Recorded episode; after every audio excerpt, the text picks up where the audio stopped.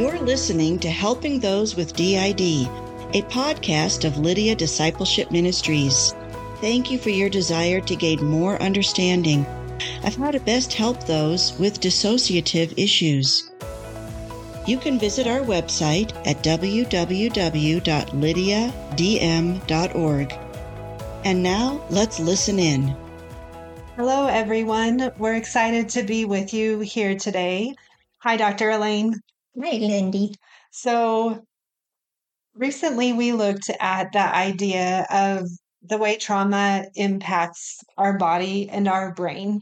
And that was so insightful to me. Thank you for that. I want to keep going in this vein, but today we're going to talk about impact on the soul and the mind. And if we get to it, we'll hit on the spirit, or we might pick that up next time. But um, I find this so helpful and interesting, to be honest, just how this all works into who we are and then what God does to restore these things that have been wounded in trauma. So let's just start out here talking about the soul. Tell me what you mean by the soul.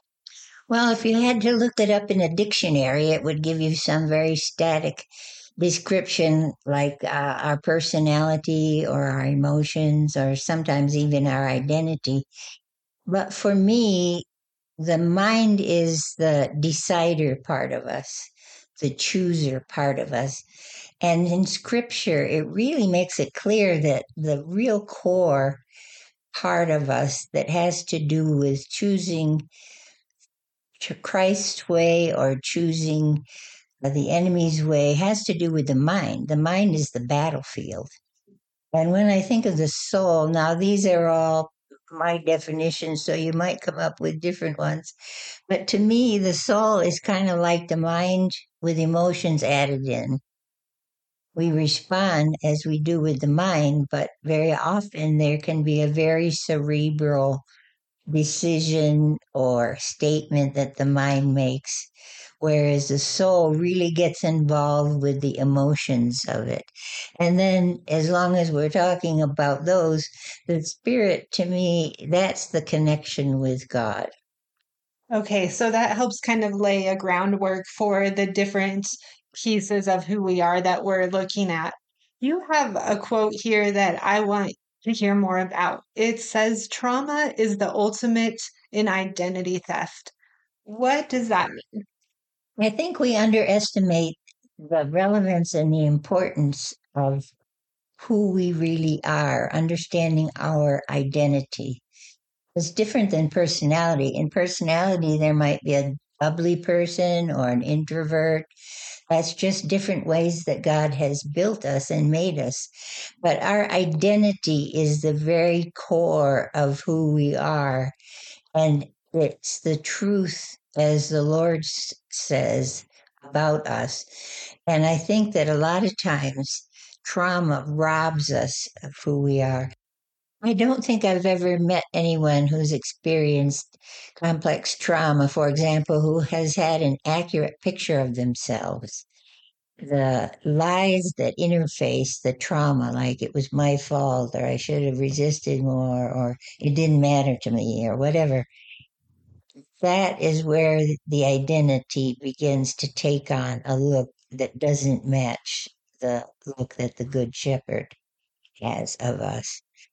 If identity is framed by relationship, then as well for Christians, God's identity is distorted as well in our thinking. So, my perception of myself, who I am, and my value, along with my perception of who God is and the character of God. Which, wow, those are two really big things. Who am I? Who does God see me as? And who do I see God as? That feels really central to my life. It certainly is, Lindy. And that's why I call it the ultimate in identity theft, because both of those, in order to find true, lasting, complete healing, we have to get those two areas straight. Okay, so the million dollar question how? How do we go from an identity of uh, maybe shame or victimization or even an identity with God that looks at him as um, cruel or unsafe. That feels like a huge chasm to cross between those ideas and the truth. Where where do we start on that? Well, I think the best place to always start is with hearing from Him, hmm. hearing from God. Because if our identity, our connection with Him is core, that has to be the place that we aim at. And how we aim at it is to challenge what we're thinking, challenge what we currently think if it doesn't match up with what He's saying.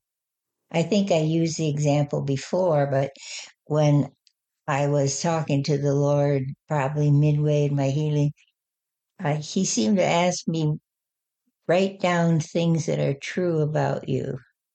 And so I wrote, I'm worthless, nobody will ever love me, things like that. And then he had me write down truths about him. And I said, mm. oh, he's dangerous, you know, he's going to hurt me. And so then he said that in the next column to write down the opposite of what I had just written. And he said, those are the truths. So what you can do is begin to see your mind and your spirit and your soul reconstructed in a sense by meditating on those. So he, encouraged me in the morning for a whole month to read them out loud, read the ones that he said were the truth about me. And I think we underestimate the power of the word, not in the flim flam, just, you know, trying to um, make a, a, a ritual of it or legalistic thing of it. But asking God, do I, where are the places where I have cracks in my identity? Hmm. And believe it or not, he answers. I love that as a starting point is it's so simple, but we think of all of these things we might need to do, but you're just saying just come to the Lord, ask him to start telling you the truth. Um, compare it to what your mind and your heart are saying to you and what an accessible way to start for someone in their healing if a counselor is working with them. Just that simple list or that simple time of quiet. And God is so faithful. He is. And I should add that I knew when I could cross something off my list because I had really embedded the truth in that area. Was that if when I read the list that was true, there was almost an explosion inside at first. Like, oh, that's not true. No, oh, that's not true. And big resistance to that. Big resistance, big negative thoughts. And then when I could see that the Lord was beginning to change my perspective, I could read the truth and just go, oh, yeah, that makes sense. It was settled inside of you mm-hmm. as truth. Mm-hmm. And there wasn't the same resistance to it. Anything else on the soul, the, the trauma's impact on the soul before we move on to the mind that you want to add in? Well, I think if the soul, in my definition of it anyway, is the mind with emotions added in, we need to remember that emotions aren't bad. Our brain causes emotions to happen. But that verse that says, um, to be angry, but don't sin. Hmm. You know, don't beat up anybody. Don't go and do something else that we know isn't right. So I think we just need a quick reminder that um, the soul is something that God has given us and it's not bad. Yeah, that those emotions and those feelings are actually messages and they have a place to lead us to the truth.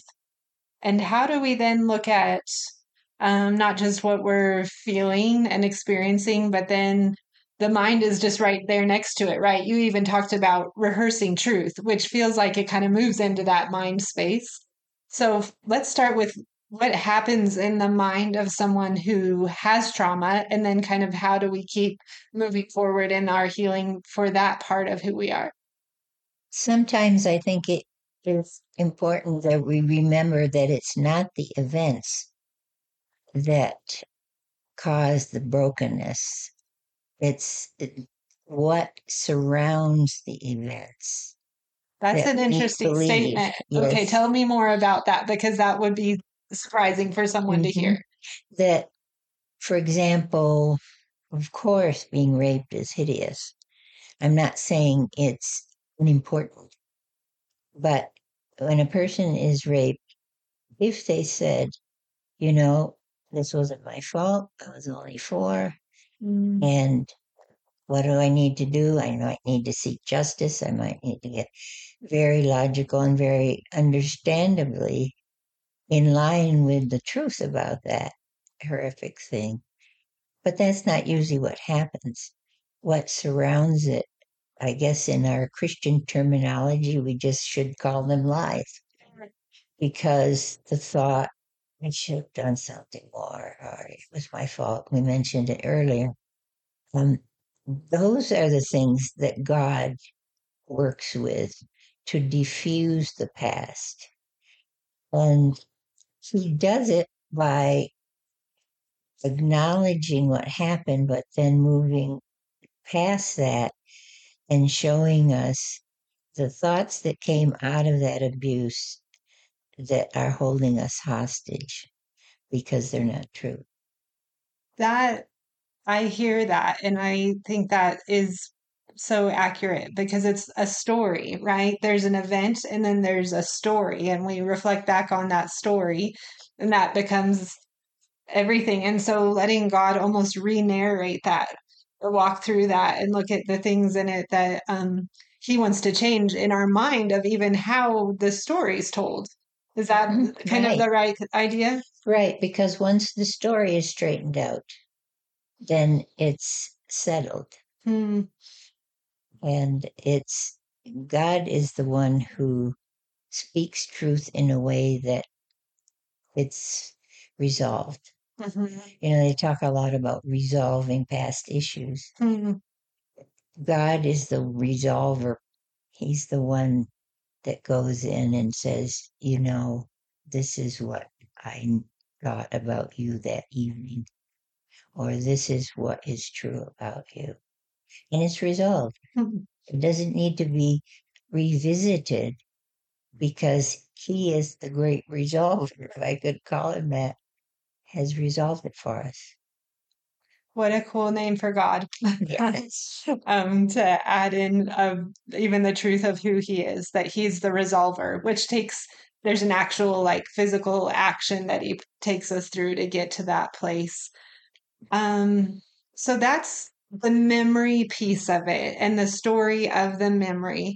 Now, someone who has been abused might still have like a lot of mind noise or confusion you've talked about that they're still bringing into their day-to-day life maybe as a grown-up or um, in their situations i know that you've said that's something it can just feel so loud inside in the mind as we're talking about that tell me a little more about how that all works Well, I think the the depth of the damage often mirrors the amount of chaos on the inside. Hmm. If you come from an SRA background, satanic ritual abuse, or just ritual abuse, the difference there is you can be ritually abused by different cults who have nothing to do, they think, with Satan, or there are those cults that worship Satan. That's SRA. okay that's ritual specific Mhm. But the more trauma, the more sometimes it's almost like hearing lots of conversations going on at the same time. So you might think in terms of dissociation, you might hear a very young place in your thinking responding to something and then an older place in your thinking responding differently to that or making fun of the first situation and so that can the dissociative issue comes into play there but also sometimes the noise and also busyness is a covering for dealing with trauma just that kind of staying in a bit of a chaos that's almost distracting, maybe. Right. So that there's just, you've created this external busyness or noise to, in a way, counteract the internal noise and busyness. Right. And I think um, it's sort of, it's not that we do it knowingly, Mm-hmm. but it's making it so that our adrenaline is always at a high level. And if the adrenaline's at a high level, then it means later the chemistry in the brain is going to be needing to be topped off because those chemicals are not in balance anymore. So I think that sometimes uh, the chaos that's on the inside hides the pain of what happened. And that just reminds me so much of our conversation recently about what happens in the brain and in the body and how much they're just all intertwined with each other. How would a counselor help someone kind of find some internal and external quiet and space if they are kind of living in that internal external chaos state? Well, maybe part of it is just realizing what's happening inside. Because sometimes, with all the conversations and everything, with the dissociation, there's not the understanding of, you know, my mind is running fast, or my mind is never stays on a thought, just bounces all over. And taking that to the Lord and saying, Is there anything you want to show me about my mind? Mm. Is there anything you want to change that would make it so that the healing that you have for me can move forward? So, allowing him again the space to speak into this Mhm. part of our healing as well. The other thing is that sometimes there's a part who, for example, is a very good office worker. That's the part that goes, shows up at work, and she is doing everything, making coffee and going here and filling reports and projects. And maybe identifying that place in your thinking and making uh, some sort of a bargain that would be helpful to everyone inside.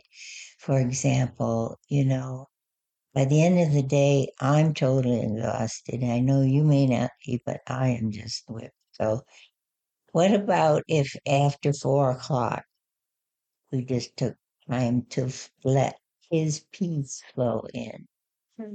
Because his peace is very often missing when you have lots of trauma. Hmm. So, just allowing that part of yourself permission to go on a rest break Right. And talking about that together. Those are really good suggestions that are so, again, practical and useful in that space. Anything else on kind of our mind trauma that you want to include in this part of the discussion? Well, I was just thinking it's probably just my humor, but that thing about drugs where they had a frying pan and an egg Yes. and they said, This is your brain on drugs. Sometimes I wish we had a picture of this is your mind on chaos Mm, so that we'd be aware of it, so that we could contrast it and learn how to receive peace. mm, Because peace and trauma don't go together. They're about as far apart as anything could be. So being aware of what our brain is doing, what our mind is doing, and then also asking God, show show me what peace feels like. So then I'll know when it's there from you. Mm-hmm. So you could have the two pictures your brain on chaos, and then your brain with the Prince of Peace lording over every part of your life. I think that might be a good pausing point for today I think so. to look at those pictures and let's talk again soon and hit this third important piece of the the spirit and what happens in trauma and what happens in God's restoration. You can visit our website for resources at www.lydiadm.org.